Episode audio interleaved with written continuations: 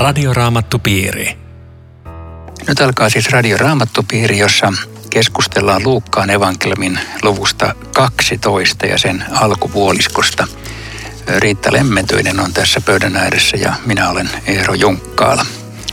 Ja tämän tekstin otsikkona on kirkkoraamatuissamme Jeesus varoittaa tekopyhyydestä. Siitähän oli jo viikko sittenkin jotain puhetta. Mutta luen nyt kolme jaetta luvun 12 alusta. Väkeä oli tällä välin kokoontunut tuhat määrin, niin että ihmiset jo tallasivat toisiaan. Jeesus rupesi ensin puhumaan opetuslapsilleen. Varokaa fariseusten hapatetta, tekopyhyyttä. Ei ole kätköä, joka ei paljastu, eikä salaisuutta, joka ei tule ilmi. Niinpä se, mitä te sanotte pimeässä, kuullaan päivänvalossa, ja mitä te neljän seinän sisällä kuiskaatte toisen korvaan, se kuulutetaan julki katoilta. Tässähän nyt on vähän tämmöisiä mystillisiä lausahduksia. Aika jännä toi alku, että väkeä oli kokoontunut tuhat määrin ja ne rupesi tallomaan toisiaan, mutta sitten Jeesus puhuu opetuslapsille, että mitähän, mitähän ne tuhat määrit ihmiset siinä tekee sinä aikana, kun hän puhuu opetuslapsilleen. Se on hyvä kysymys, että joku toinen puhuja sitten reagoinut ihan päinvastoin. Tämä tuhat määrin on Kreikassa sana myriade, joka tarkoittaa oikeastaan kymmentä tuhatta. Siis väke oli ihan hirveästi. Eikä Joo, ollut turvamiehiä varmaan. Mä mietin, mihinkä ne muuten mahtuu, koska jos ollaan Kapernaumissa, niin kuin useimmiten ollaan, niin siellähän oli kapeat kujat. Ja et, et, ehkä siellä on, ollaan, ollaan kyllä kaupungin ulkopuolella, koska eihän kaupungin kujille tuhat määrin ihmisiä mahdu millään konstilla. Jännä, että siis kohderyhmä on opetuslapset ja muut saa kuunnella. Tämä on avoin keskustelu, mutta, mutta niin. osoite on... Huutaako Jeesus niin, että tuhat, tuhannet kuulee? En tiedä. Emme tiedä. Joo. Mutta tavallaan tämä on vähän tuon erillisen puheen jatkoa.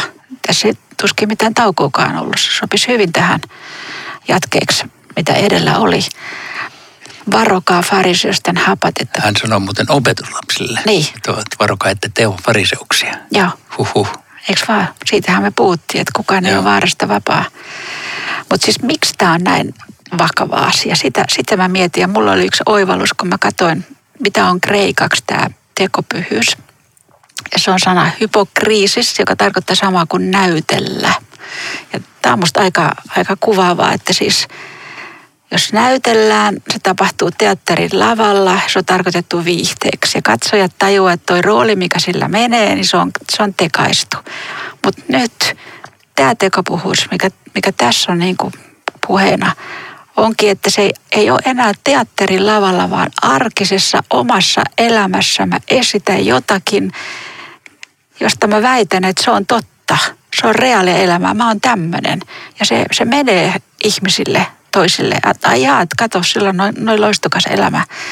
Totta kai se rakentuu valheille ja petokselle, mutta, mutta sitten kun tää, tässä on koko ajan kyse hengellisyydestä, jumalasuhteesta, niin tämähän on hirveän petollista esitellä, esittäytyä tämmöisenä, ikään kuin tämä olisi totta minusta. Niin, mutta niin kuin me taidettiin viimeksi puhua, ettei se kiusaus ole kovin kaukana – kenestä tahansa. Siis ajatella, että mä, mä niin näytän vähän paremmalta kuin mä oon. Taikka siis mä, no eihän mun tarvi paljasta kaikkea sis, sisimpään ja ty, tyhmyyksiäni, mutta, mutta siis missä kulkee farisealaisuuden ja semmoisen niin kuin ko, kohteliaan esiintymisen välinen raja, että, että mutta tässä, tässä on varmaan ihan selkeästi kyse siitä, että saisi vielä enemmän arvostusta ja olisi vielä niin kuin paremmassa valossa julkisuudessa. Mä muistan yksille naisten päivillä, että mikä se tilanne oli, niin yksi ihminen tuli sanomaan, että mä elän kulissielämää. Olisi raadollista, jos ihmiset tietäisi, mikä mun tilanne on. Sen takia mun kulissit on pystyssä ja ne pysyy. Se on aika kova. Eikö vaan? Joo, tuollahan on esimerkki apostolien teoista yhdestä tämmöistä kulissista on toi Ananias ja Safira apostolien tekojen viidennessä luvussa, jossa he tulee esiintymään, että he ovat antaneet omastansa kaiken. Ja sitten Pietarin sanoo, että sä oot, yrität nyt pettää pyhää henkeä. Ja siinähän ongelma ei ollut se, että niiden olisi pitänyt kaikki välttämättä antaa, vaan se, että ne sanoo antaneensa kaiken, mutta ne ei ollutkaan antanut, ne mm. pimitti. Eli, eli tämmöinen valheellinen esiintyminen parempana kuin on. Ja, ja sinähän se tästä ole aivan järkyttävä ja. tuomio. Ja. Niin järkyttävä, että et siihen raamatullakin ihmettelee, että ei kai tolla Jumala voi menetellä. Mutta mä ajattelen, että siinä nimenomaisessa kohdassa on tällainen Jumalan antama havaintoesimerkki siitä, että näin ääritilanteessa voi käydä. Eli tämä on vaarallinen tie, älä lähde sille tielle, vaan, vaan katkaise se ajoissa tämä tie, jos sä oot tämmöisen niin kuin kulissi, kulissitietä kulkemassa. Joo, koska eikö siihen juuri viittaa tämä jae kaksi, ei ole kätkyä, joka ei paljastu, ei salaisuutta, joka ei tule ilmi. Eli tämä tulee kuitenkin valoa, mitä ihminen peittää kulissien niin, milloin, milloin se tulee valoa? No voi olla, että Jumala pysäyttää vielä tässä elämässä. Se olisikin onni, jos näin tapahtuisi. Joku shokki tulee ja ihminen tajuu, että tämä on väärä tie. Siis mä ajattelen ihan sillekin, että kun Jumala kutsuu ihmistä – niin sehän on semmoinen tilanne, jossa tavallaan kulissit pitää panna matalaksi ja tunnustaa, että minä olen syntinen ja tarvitsen anteeksi antoa. Se on niin kuin eräänlainen maski pois kasvojen menetys. Ja kuitenkin mun mielestä sehän on se hieno juttu, mistä voimaa saa tähän sanoa tekopyhyydelle hyvästi, on se, että Jumala antaa oman pyhyytensä. Se ei ole enää tekopyhyyttä, vaan se on lahjapyhyyttä. Näin on ja, ja toi ei ole kätkä, joka ei paljastu, niin se kai sitten viime kädessä voi viitata viimeiseen tuomioon ja siihen, että jos ei se paljastu tässä ajassa, se paljastuu viimeistään silloin. Eli, eli paljon parempi, että se paljastuisi täällä kuin että se sitten paljastuisi siellä, josta ei enää ole korjaamismahdollisuutta. Joo, tämä on ja vähän merkillinen jää. Mitä se ymmärtää jää kolme? Mitä sanotte pimeässä kullan päivän valossa? Mitä neljän seinän sisällä kuuluttakaa se katolta? Mihin sä liität no, tämän? No, no mä en tiedä, mutta mulle tästä tulee semmoinen ajatus mieleen, että, että tämä kristinuskossa ei ole mitään sellaisia salaisuuksia, jota ei voisi kaikille kertoa. Eli tätä, tämän olemukseen kuuluu se, että tämä ei ole mikään, mitään salatiedettä eikä mysteeriuskontoa, vaan, vaan kaikki mitä tähän kristinuskoon kuuluu, niin se on kaikille yhtä avointa. Mutta en mä nyt ole varma, tarkoittaako tämä kohta juuri sitä. Mutta, mutta semmoinen ajatus mulle tuli, että, että on olemassa uskontoja, joissa niin kuin johtajilla on suurempi salaisuus, niin kuin saattaa olla, että sä tiedät yhden uskonnon, jonka piirissä olet ollut, että jossa niin kuin sieltä vaan ripotellaan sitten muille pikkusen tietoa sen verran, kun katsotaan tarpeelliseksi. Mutta kristinusko ei ole tällaista, vaan, vaan, vaan kaik, kaikille se on yhtä avointa. Ja. Mutta voidaan johonkin muuhunkin viitata. Voidaan viitata myöskin siihen tuomioon siis, että, että kerran, kerran tulee kaikki julki. Ja varmasti. Ka- kaikki ja. salaisuudet. Joo. Mutta on, on se tärkeää muistaa, että kristillisessä seurakunnassa ei saa olla salaisuuksia. Sitten on, sitten on jotain mennyt, mennyt pieleen, jos, jos jotakin aletaan salata. Ja mä mietin jopa siinä valossa tätä jaetta, että mitä sanotte pimeässä, että voisiko tämä olla myöskin semmoinen rohkaisu, koska ajatellaan nyt Paavalia, joka istui muutamia vuosia aina kerrallaan vankilassa, joka oli pimeitä ja tuntui, että mitä mä täällä nyt kirjoittelen, niin ei sillä mitään merkitystä. Ja kuitenkin mikä maailman vallotus on ollut hänen kirjeillään kuullaan päivän valossa. Se kuulutetaan julkikatoilta, että kattojen oli tasakatto ja kaikki pysty kuulemaan, mitä puhuja puhuu. Ja Koraniaan usein luetaan katoilta. Ja tämän päivän katto, jos sitä hakee, niin se on some. Just joo, tämä on aika monikerroksinen jäi, koska mulle assosioitu tuosta sun puheenvuorosta se, että kun sä sanoit, että ei pitäisi olla salaisuuksia, että sehän on myöskin tällainen psykologinen fakta, josta puhutaan, että aviopuolisoiden välillä tai ihmissuhteissa ylipäätänsä ei pitäisi olla paljon salaisuuksia. Sillä jos on paljon, sanotaan perheessä asioita, jotka on täysin tabuja, niitä ei ole koskaan kosketeltu eikä puhuttu, niin se jäytää jollain tavalla niitä suhteita. Joo. Ja, ja avoimuus niin pitkälle kuin se on niin ihmisten kanssa mahdollista, olisi tervehdyttävää ja, ja hyödyllistä.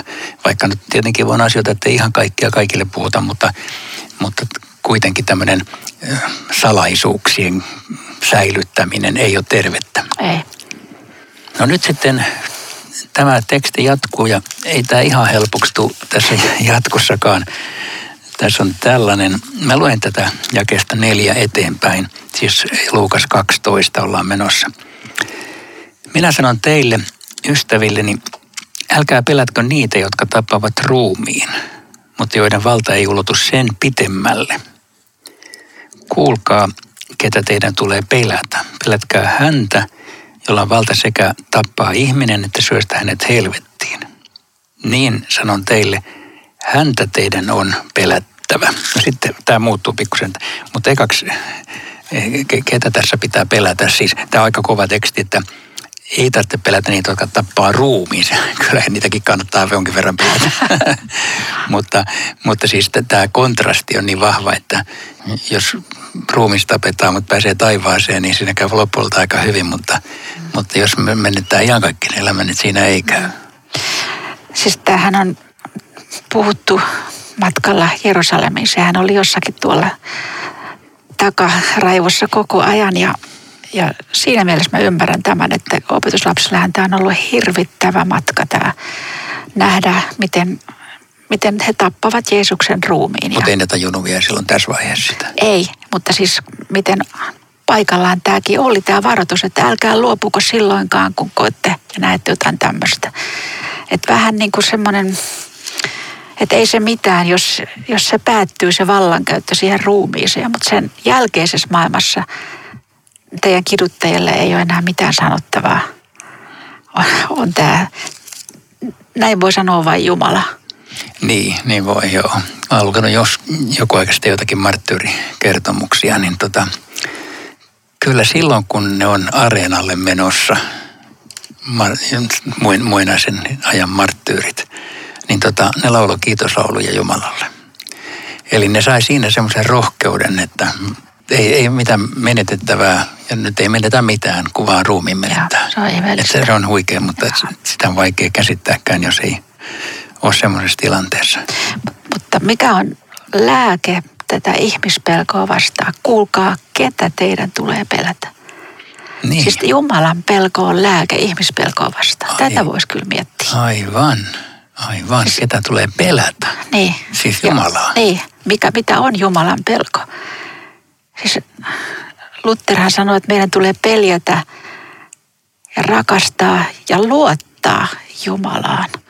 Eli Jumalan pelko on siis oikeastaan semmoista, että me pakenemme tässä pelossa Jumalan syliin, joka antaa meille armonsa ja antaa synnit anteeksi. Tämä on merkillinen pelko tämä Jumalan pelko. Niin, ja kyllä kai siihen liittyy myöskin ajatus sitä, että pitää kavahtaa synnin tekemistä – ettei lähde leikkimään sen kanssa, koska, koska silloin on kaltevalla pinnalla ja, ja sitä pitää varoa. Että siis tietynlainen pelko, vaikka, vaikka se ei tietenkään ole kristityn niin kuin, äh, tällainen pääasenne, että pelkään hirveästi Jumalaa, että te, etten tekisi pahaa, mutta kyllä se kuuluu siihen jollain ja, tavalla, että, että mun pitää kavahtaa, jos, jos mä lähden niin kuin tietoisesti yritän lähteä kääntämään selkään niin Jumalalle. Mun pitää pelätä. Ja. Se on paha tie. Ja. Mutta se, se on eri kuin semmoinen vapiseva pelko, mitä se Jumala nyt mulle tekee. Se on, se on varjelevaa, meitä varjelevaa pelkoa. Niin on, ja toi oli hyvä, mitä sanoit, että kuitenkin se, se on pelko ajaa Jumalan syliin. Ja. Että me, meillä on kuitenkin rakastava Jumala, jota me pelätään. Ja. Tämä on Radioraamattu Piiri. Ohjelman tarjoaa Suomen Raamattuopisto www.radioraamattupiiri.fi. Me jatkamme keskustelua Luukkaan evankeliumiluvusta 12 ja Riitta Lemmetyinen ja Eero Junkkaala tässä keskustelevat. Ollaan luvun 12 tuolla suunnilleen jakeen kuusi paikkeilla. Jos luen siitä kaksi jaetta, niin ne kuuluu näin, että varpusia saa kahdella kolikolla viisi, eikö niin? Silti Jumala ei unohda yhtäkään niistä. Teidän jokainen hiuskarvannekin on laskettu. Älkää siis pelätkö, olettehan te arvokkaampia kuin kaikki varpuset. No, mun hiuksissa ei ole paljon laskemista, mutta, mutta hyvä, jos nekin lasketaan. Mulle yksi ajatus vielä tuli mieleen tuosta Jumalan pelosta kun mä luen näitä tämmöisiä jakeita, että tätä aikaa, niin eikö tämä aika ole semmoinen, että tässä tämmöinen Jumalan pelko on ihan tämmöinen sanoit, jos joku siitä puhuu, se on kuin arkeologinen löytö. Mistä sä puhut? Menneiden, mutta mut koska se puuttuu, toisin kuin juutalaisille, jotka kasvatettiin tähän Jumalan pelkoon, niin sen takia ihmisiä on niin vaikea tai helppo saada kaikkien pillipiipareiden mukaan. Semmoinen krimin satu on olemassa, kun vähän vaan soitti pilliä, niin, niin tota, lähti seuraa. Koska tämä on meidän hyväksi tämä Jumalan pelko. Joo, kyllä nyt kun sä sanot ton, niin täytyy miettiä, että miten tota yrittäisi sanoittaa sitten, kun menee seuraava kerran Ei. julistaa evankeliumia. Koska tämä, mitä sä luit, niin siihen liittyy myöskin luottamus siihen Jumalaan, jota mä kunnioitan syvästi. Ja, ja hän on tämmöinen minua kohtaan, että jokainen hiuskarvakin on laskettu. Siis mulle tuli tämmöinen, mä oon ollut paljon lapsena kokouksissa ja aika kävi pitkässä. Mä en jaksanut kuunnella. Mä rupesin laskemaan, kuinka paljon lampuja, kuinka paljon ihmisiä, joilla on nuttura päässä, kuinka paljon virskirjoja. Tota, mutta tämä ei ole Jumalan pitkäveteisyyttä, vaan hän panee niin kuin kaiken tietämyksensä, kaikki valtiutensa, yksityiskohtien tarkkaaminen siinä luomakunnassa. Ja mikään ei ole siltä Jumalalta kadoksissa. Ei, ei sun hiukset, ei varposet. Jos yksi niistä tänään menehtyy, niin Jumala tietää senkin. Siis tässähän kaikilla yritetään sanoa, että kuulkaa teistä, te poloiset ihmiset, te ette tajua, miten, miten teitä ajatellaan ja teistä pidetään huolta joka päivä. Joo, tämä on todella, todella vahva kuva. Tämä on vähän sama kuin siinä vähän pidemmässä Vuorisaarnan tekstissä, joka Matteuksella on, että katsokaa kedon kukkia taivaan lintuja, niin kuin Jumala pitää niistä huolen, hän pitää teistäkin. Että se on, näitä kannattaisi aina lukea aika ja muistaa, että tällainen on meidän Jumalamme. Tällainen on minun taivaallinen isäni ja tä, tä, tässä kädessä minä olen, että varsin hyvässä turvassa. Mutta sitten tulee vähän tiukkaa tekstiä. Minä sanon teille, joka tunnustautuu minun omakseni ihmisten edessä, sen ihmisen poika on tunnustava omakseen Jumalan enkelien edessä. Mutta joka kieltää ihmisten edessä minut, se tullaan kieltämään Jumalan enkelien edessä. Aika moinen vaatimus. Tota, onks, voiko se olla se tunnustaminen siis jotain samaa kuin mistä Paavali puhuu roomalaiskirjeessä? 10.9. Jos sinä suullasi tunnustat, että Jeesus on Herra ja sydämessäsi uskot Jumalan herättänyt hänet kuolesta, olet pelastuva, sydämen usko tuo vanhuskauden suun tunnustus pelastuksen.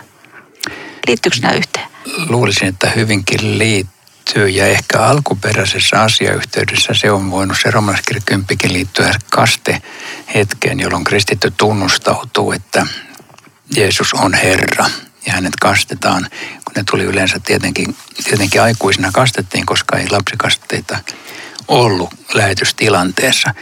Eli se on tämmöinen niin sanoudun irti maailmasta, seuraan Jeesusta ja tällainen näin. Eli tässäkin tässä Luukas 12, niin se tuskin tarkoittaa sitä, että sun pitää muistaa Jeesuksesta puhua aina kaikissa mahdollisissa käänteissä ihmisille, siis semmoista tunnustamista tai Jeesuksen todistamispakkoa ikään kuin. Mä ajattelen, että siitä tämä ei voi puhua, ei. koska se olisi noin käytännössäkin jotenkin älytöntä, että, että pitäisi aina selittää joka asiassa, asiassa näitä asioita, se on luota työntävää. Mutta että tunnustautuu Jeesuksen seuraajaksi näyttää värinsä tarvittaessa, on sitä mitä on. Jotain tällaista. Mutta tämä kieltäminen on silti ihan dramaattista. Tämä on, tämä on kauhean dramaattinen. Eikö vaan? Tuo tunnustaminen, silloin kun siihen annetaan tilanne, se ei ole ollenkaan helppo juttu. Se on yllättävän vaikea muistan, kun lukiolaiset kertoivat, että koulussa oli, se, oli herätystä ja sitten oli semmoinen tapa uskovaisten nuorten keskuudessa, että välitunnilla tavattiin lipputangolla ja kaikki muu koulu tiesi, että ne rukoilee. Ja sitten tämä oli tullut uskoa ja sitten tuli viesti, että hei tavataan ensi välitunnilla lipputangolla. Ja kyllä se funtsi, että menenkö, enkö ja mitä ne kaverit sanoivat, ne ei tiedä vielä. Ja sekin meni sinne ja hän sanoi, että ekstriimilaikaan ei ole niin paha kuin mennä lipputangolle, mutta mä menin. Joo, se on hyvä esimerkki. Mutta kyllähän tämä, joka kieltää, niin ei tämä oikeastaan voi tarkoittaa sitä, että jonain päivänä kieltäytyy menemästä sinne lipputangolle, vaan että että siis kääntää selkänsä Jumalalle, niin sit, sitten hän kenties saattaa sanoa, että mene sitten. Että siis semmoista perusteellista Jumalasta poispäin kulkemista, koska semmoisia arjen pieniä kieltämisiä varmaan, varmaan ihmisille tulee. Tässä on niin epäsuorasti sanottu myöskin, joka tunnustaa minut ihmisten omaksi ihmisten edestä, sen ihminen tunnustaa Jumalan enkelin edessä. On sanottu sekin, että vain, vain tämä Jeesus ja tunnustautuminen häneen pelastaa. Kaikille kaikki pluralismi torpataan myöskin tuossa jakeessa varmasti, varmasti juuri näin, että, että jos sä tunnustaudut Jeesuksen seuraajaksi, sä pääset taivaaseen ja jos sä tunnustat jotain muuta, niin sä et pääse. Ja olihan tämäkin, kun ajattelee Pietaria, kun se, jos se nyt muisti, että tästähän se Jeesus opetti. Niin, niin Jeesus jo. tiesi, että tulee tiukkoja paikkoja. Kuuntele Pietari sinäkin tätä. Ja Pietari kielsi ja kuitenkin niin. hänestä tuli seurakunnan Joo. ykkös saarnaaja. Mutta mut elämässä on tilanteita, jossa on kova paikka. Ja, ja Jeesus niin kuin valmentaa tavallaan. Ja mulle tämä puhuu sitäkin, koska me ollaan totuttu siihen, että hengelle julistus sen pitää olla lohduttavaa ja rohkaisevaa ja, ja se hyvä mieli kaikille näin. Se on se aito julistus, mutta kyllähän tässä joutuu miettimään, että se ei voi olla aina vain sitä on, siihen kuuluu myöskin tämä huolehtiminen, me, me, et varoittava tekijä. Joo, joo. Tuota mäkin olen joutunut tässä meidän raamattopiirin aikana monta kertaa miettimään, että nämä Jeesuksen sanat on sen verran tiukkoja, että onko mä uskollinen niille ne. omassa tehtävässäni. No sitten toi jää kymmenen, niin se on, se on semmoinen, joka askarruttaa. Me on sitä tietenkin puhuttu eh, aikaisemminkin jossain yhteyksissä jokaiselle, joka sanoo jotakin ihmisen poikaa vastaan, annetaan anteeksi, mutta sille, joka herjaa pyhää henkeä, ei anneta anteeksi. Ja, ja nyt tämähän ei tietenkään voi tarkoittaa sitä, miltä se ekaksi näyttää. Eli se ei voi tarkoittaa sitä, että saat pilkata Jeesusta, mutta et saa pilkata pyhää henkeä. Siis että tällä Jumalan kolmella persoonalla olisi ikään kuin tällainen statusero. Sitä yksinkertaisesti ei voi tarkoittaa. Ja, ja tota, tämän rinnakkaiskohta Matteuksen 12. luvussa jakeessa 31 alkaa näin, että jokainen synti ja herjaus tullaan antamaan ihmisille anteeksi. Ja, ja, ja sitten tulee tämä varoitus pyhän Eli pääsääntö on tämä. Jokainen synti ja herjaus tullaan antamaan ihmisille anteeksi. Se on pääsääntö. Mutta sitten siinä on joku semmoinen poikkeus, joka on kuitenkin tietenkin varoittava tai siis tällainen vakava. Että jossakin kulkee sellainen raja, jonka ylittäminen on kohtalokasta. Onko sulla Riitta tähän nyt joku viisaus, mikä se menee? Meillä oli tästä, tästä puhetta ja muistaakseni sinä totesit siinä näin, että semmoinen nyrkkisääntö voisi olla, että se ihminen, joka pelkää, että olenko tehnyt tuon synnin, ei ole sitä tehnyt, koska tämmöistä pelkoa ei enää siinä ihmisessä ole, joka on tämmöisen näin pitkällä tässä kieltämisessä. Joo, toi, toi on varmaan sellainen sieluhoidollinen, tärkeä, hyvin tärkeä neuvo, että jokainen, joka tätä niin kuin vakavassaan huolissaan kyselee, niin hänelle voidaan vakuuttaa, sinä et ole tehnyt, koska sinä haluat vielä palata, sinä haluat tulla Jeesuksen luokse. Ja, ja kukaan, joka Jeesuksen luokse tulee, niin häntä ei heitetä pois. Se on se pääsääntö aina ja kaikkialla. Mutta että sitten on se vaara, ja eikä näistä muuten sanottaisi täällä, että jos määrätietoisesti, perusteellisesti, julkisesti, jatkuvasti kääntää selkänsä Jumalalle ja päättää kulkea ihan muualle, niin jossain vaiheessa voi tulla se raja, jolloin Jumala sanoo, että mene sitten. Joo. Mutta, mutta me emme voi niin kuin kenestäkään toisesta sanoa, että hän on tehnyt sen. Ja, ja siis, mutta, mutta me voimme niin kuin tietenkin varoa sitä, että me emme lähtisi semmoiselle tielle, vaan että me ajoissa kääntyisimme takaisin ja kutsusimme ja muitakin ja rohkaisimme. Mä ajattelin vielä tuota alkua jakeesta kymmen jokaiselle, joka sanoi jotakin ihmisen poikaa vastaan, annetaan anteeksi. Tämä on tietysti kipeä todeta, Jeesus puhuu tästä, mutta eikö olekin niin, että ennen kuin ihminen tulee uskoon, niin kyllähän hän aika paljon saattaa Jeesusta panna matalaksi ja toi teidän Jeesus ja mitä mä tuosta teidän uskosta. Ja jos, jos se tulisi vastaan se rima jo tässä, niin meistä ei olisi kukaan löytänyt Jeesuksen luo, koska mulla on kaikki tämmöisiä vastarannan kiiskejä enemmän tai vähemmän. Että on enemmän kuin, kuin normi melkein, että on ensin aversio Kunnes... Kyllä, joo. Ja sitten, että voihan sitä pyhähenkeäkin samalla tavalla torjua kuin Jeesusta, mutta tämä pyhähenkeä vastaan voisi ehkä ymmärtää näinkin, että koko pyhän hengen tekemää työtä mitä töi. Siis kaikkea sitä, mitä pyhä henki on tehnyt mun elämässäni ja seurakunnan elämässä ja maailmassa. Mitä töin kaiken sen ja torjun kaiken sen ja heitän sen kaiken roskikseen. Niin se, silloin voin olla niin kuin sillä tiellä, josta ja. tässä puhutaan ja varoitetaan. No sitten tässä on vielä kaksi että Meidän on tarkoitus tänään tuohon 12 päättää. Kun teitä kuljetetaan synagogin ja viranomaisten ja esivallan eteen, älkää olko huolissanne siitä, mitä puhutte ja miten puolustatte itseänne. Kun se hetki tulee, pyhä henki neuvoo teitä, mitä teidän on sanottava. Mitäs mietit? Siis tämä synagogathan oli paikallisia tuomioistuimia ja tämähän oli ihan totta sitten kohta seurakunnassa, että juutalaiset pani messiaaniset juutalaiset pihalle. Siis ei ollut, ei ollut mitään vaihtoehtoa. Ja mitä puhutte, älkää olko huolissanne, mulle tuli mieleen mahtava puhe, jonka Stefanus piti. Eihän se sitä kotona valmistellut. Että mulla on manukset täällä taskussa. Jaksat sitä vähän aikaa kuunnella. Vaan yhtäkkiä annettiin niin väkevää tekstiä, että kaikki joutui kuuntelemaan. Ne oli vakuuttuneita. Siinä Jeesus itse tarttui jokaisen elämää, ravisteli. Ja mä ajatellut tätä silläkin, että yksityisen kristityn arjessa sä saatat kadulla kohdata jonkun, joka sanoo, että hei, että et kai sä uskovainen on ja se on ihan hölmö, että sä uskossa. Ja sitten sit sä sanot jotakin ja saatat huomata, että hei, sähän keksitkin jotain sanottavaa ja osasit jollain tavalla perustella tämän, tämän uskosi. Okei, se oli tätä pyhä henki antoi sulle. Eli se ei tarvitse välttämättä olla synagogassa ja esivallan edessä, se voi olla kadullakin, se voi olla naapurustossa, se voi olla perheessä. Saat luottaa, että, että pyhä henki antaa sulle tarvittaessa sanoja.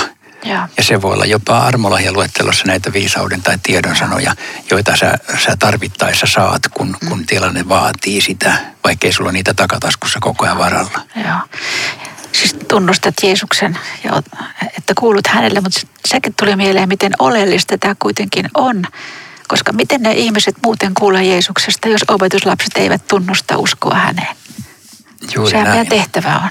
Ja nyt, nyt kun meidän on tämä ohjelma päättymässä, niin tuohon on hyvä sanoa, että kristinusko on maailmassa aina levinnyt tavallisten kristittyjen uskon todistuksen kautta, ja niin se leviää nytkin hiljennytään vielä rukoukseen.